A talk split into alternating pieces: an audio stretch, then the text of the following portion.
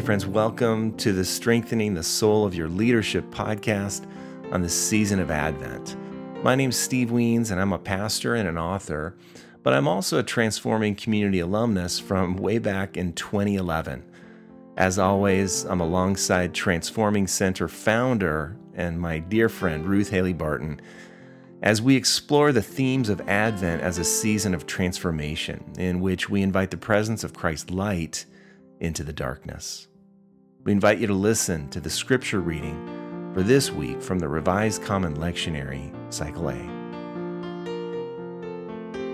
A reading from Isaiah, chapter 7, verses 10 through 16. Again the Lord spoke to Ahaz, saying, Ask a sign of the Lord your God. Let it be deep as Sheol, or high as heaven. But Ahaz said, I will not ask, and I will not put the Lord to the test. Then Isaiah said, Hear then, O house of David, is it too little for you to weary mortals, that you weary my God also? Therefore, the Lord himself will give you a sign. Look, the young woman is with child and shall bear a son, and shall name him Emmanuel. He shall eat curds and honey by the time he knows how to refuse the evil and choose the good. For before the child knows how to refuse the evil and choose the good, land before whose two kings you are in dread will be deserted. A reading from the book of Psalms, Psalm 80, verses 1 through 7 and 17 through 19. Give ear, O shepherd of Israel, you who lead Joseph like a flock. You who are enthroned upon the cherubim, shine forth before Ephraim and Benjamin and Manasseh. Stir up your might and come to save us. Restore us, O God. Let your face shine that we may be saved. O Lord God of hosts, how long will you be angry with your people's prayers? You have fed them with the bread of tears and given them tears to drink in full measure. You make us the scorn of our neighbors. Our enemies laugh among themselves. Restore us, O God of hosts.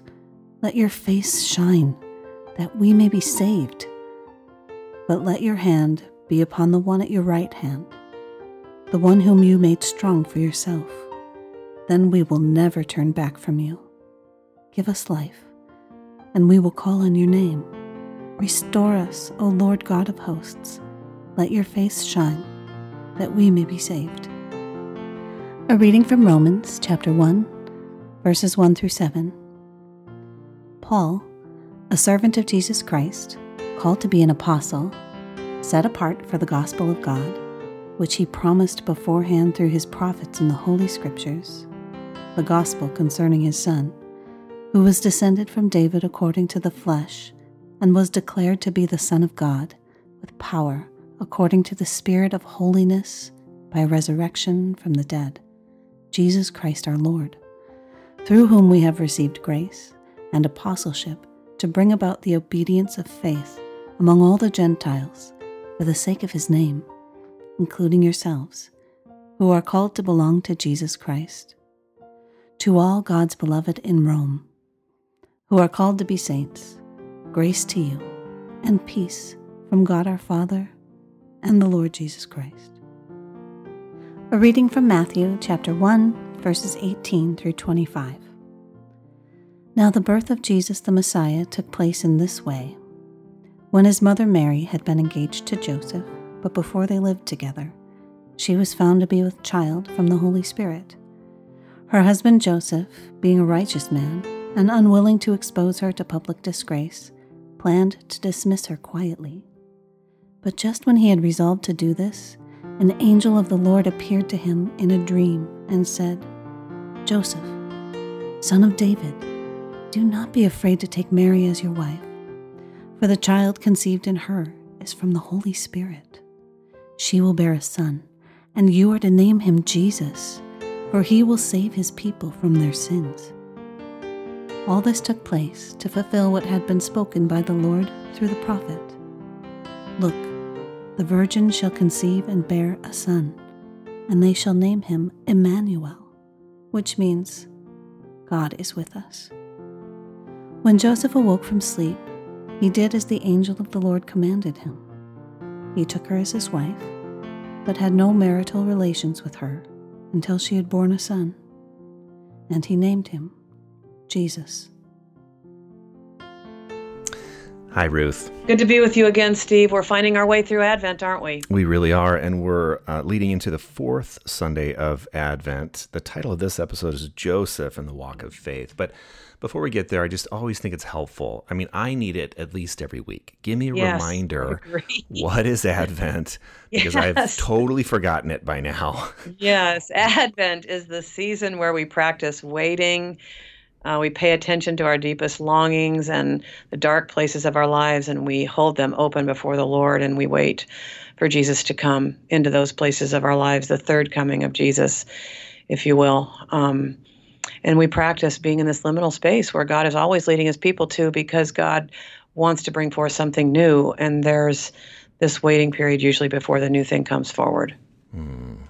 Well, I, I'd like to start this episode by reading the quote very short quote from Thomas Merton from his book Thoughts in Solitude, um, because I think it's a great tee up. And then I, I want to ask you a question about the nature of, of Joseph and, and what he did with the walk of faith. But the quote is this again, Thomas Merton from Thoughts in Solitude. And I quote Sooner or later, if we follow Christ, we have to risk everything in order to gain everything.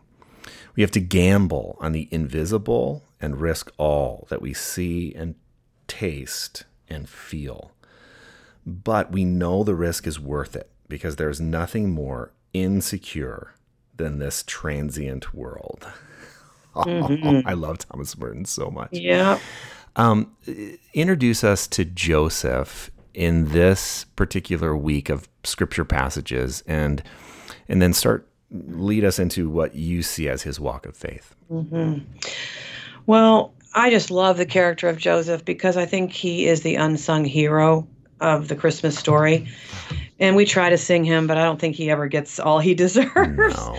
Um, because, you know, the greatest story ever told actually begins with this real moral dilemma with a, a real couple, a man and a woman who are in a relationship together. And um, I, I believe they, they really love each other. And not only that, they've been betrothed to each other and they have maintained a chaste relationship, which takes a lot of discipline. Yeah. And they've maintained this chaste relationship, um, really trying to honor God and how they do their relationship. So they have not come together sexually yet.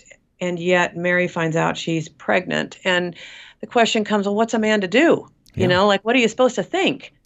Yeah. when this happens to you, when you're the man in the relationship. I mean, it's a tough, tough situation yeah. for everybody involved. And um, I, I, believe that when we are under pressure, what's really true in us comes out. And Joseph is under a great deal of pressure. And in the midst of this pressure, where he could have believed, and maybe he did for a while, who knows, that he had been profoundly betrayed by the woman that he loved. But in the midst of that pressure, in the midst of what could have been seen as a betrayal, um, he chooses to do the good and kind thing because Joseph is just simply a good man. So this week of Advent is for the good men um, in the world. Like we are cheering them, we are raising um, our glass to them because there are these really good men in the world who are solid and who make our stories happen. And in this case, it is Joseph who, from his very good heart, comes up with a plan to dismiss her privately when he finds out that she's pregnant. He's not going to make a big deal out of it. He's not going to come out in anger and try to shame her publicly or anything like that. He continues to love her, even when he feels he may have been betrayed. Um, and so, what's interesting here is that he comes up with this plan, and that is to put Mary away quietly.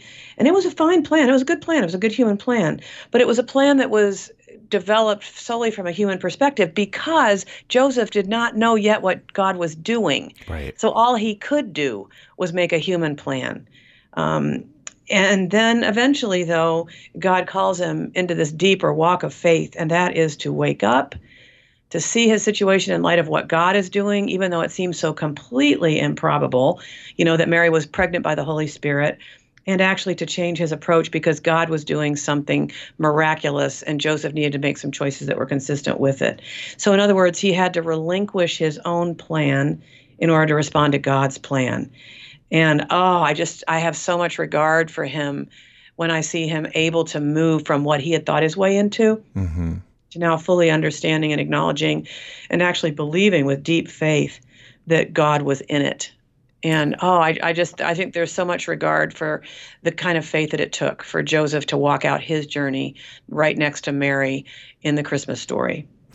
I agree, Ruth, and I'm so glad that you brought up the fact that actually his choice, you know, to quote put her away quietly, really, I mean that that was in that culture in that time that would have been a very radically generous thing to yes, do. Yes, very loving. Rather than, I mean, in that culture, I mean, she would have been seen to be an immoral woman at that oh, yeah. point, and they could have stoned, stoned her. She could, she could have been stoned in the square. Yeah. So what I like is that you you pointed out that Joseph had a good idea, like Joseph had a good plan. It, it just was a human plan.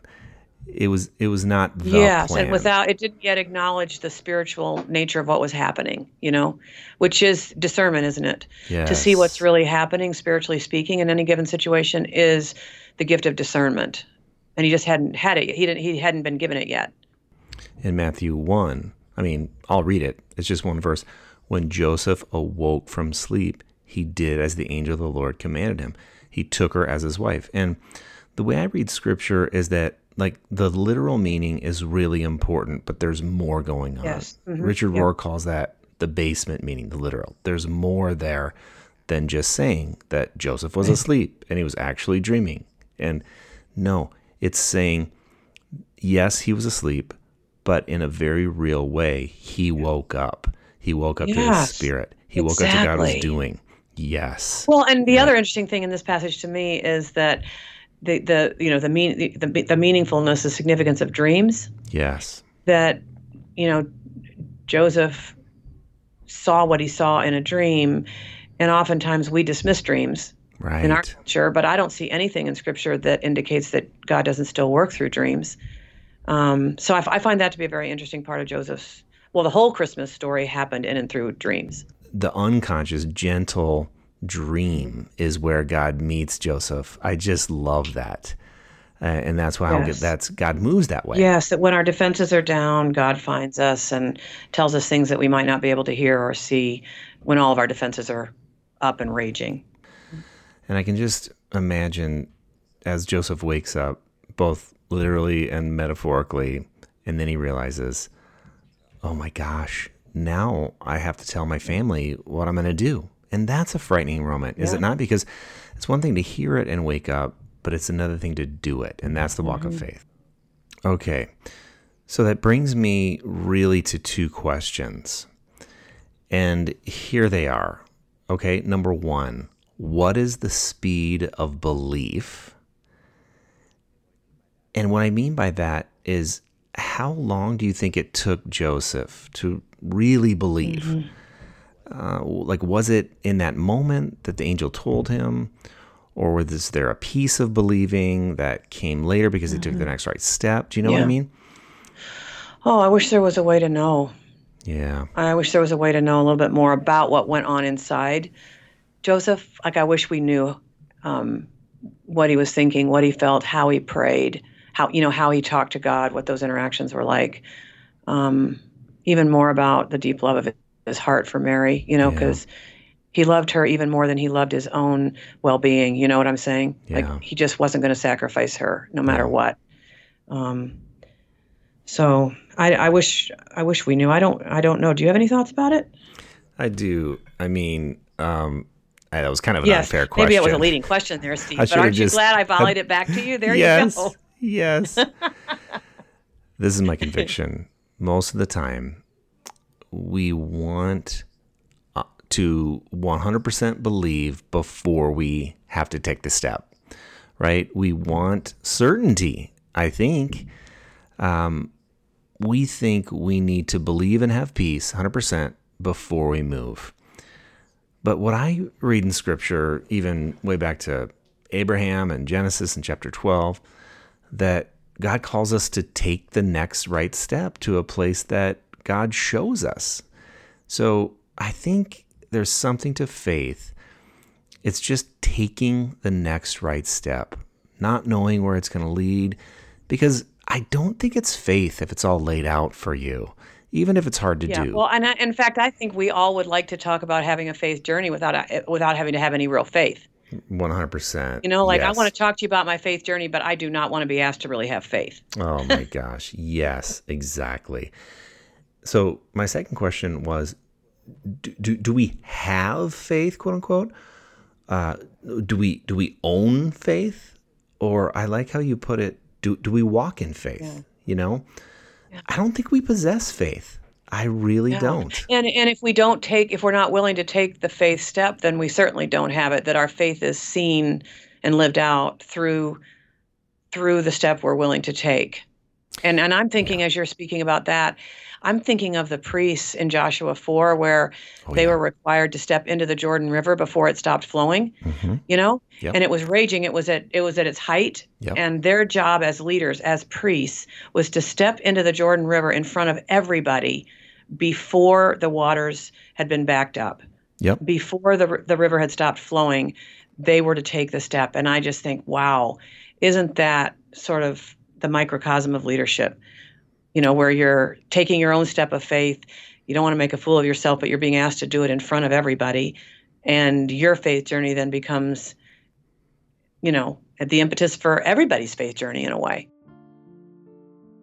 Hey, friends, we'll get back to this week's episode in just a minute, but we wanted to take a quick pause to let you know that if God is stirring something within you about your own leadership experience, perhaps God is inviting you to join a transforming community.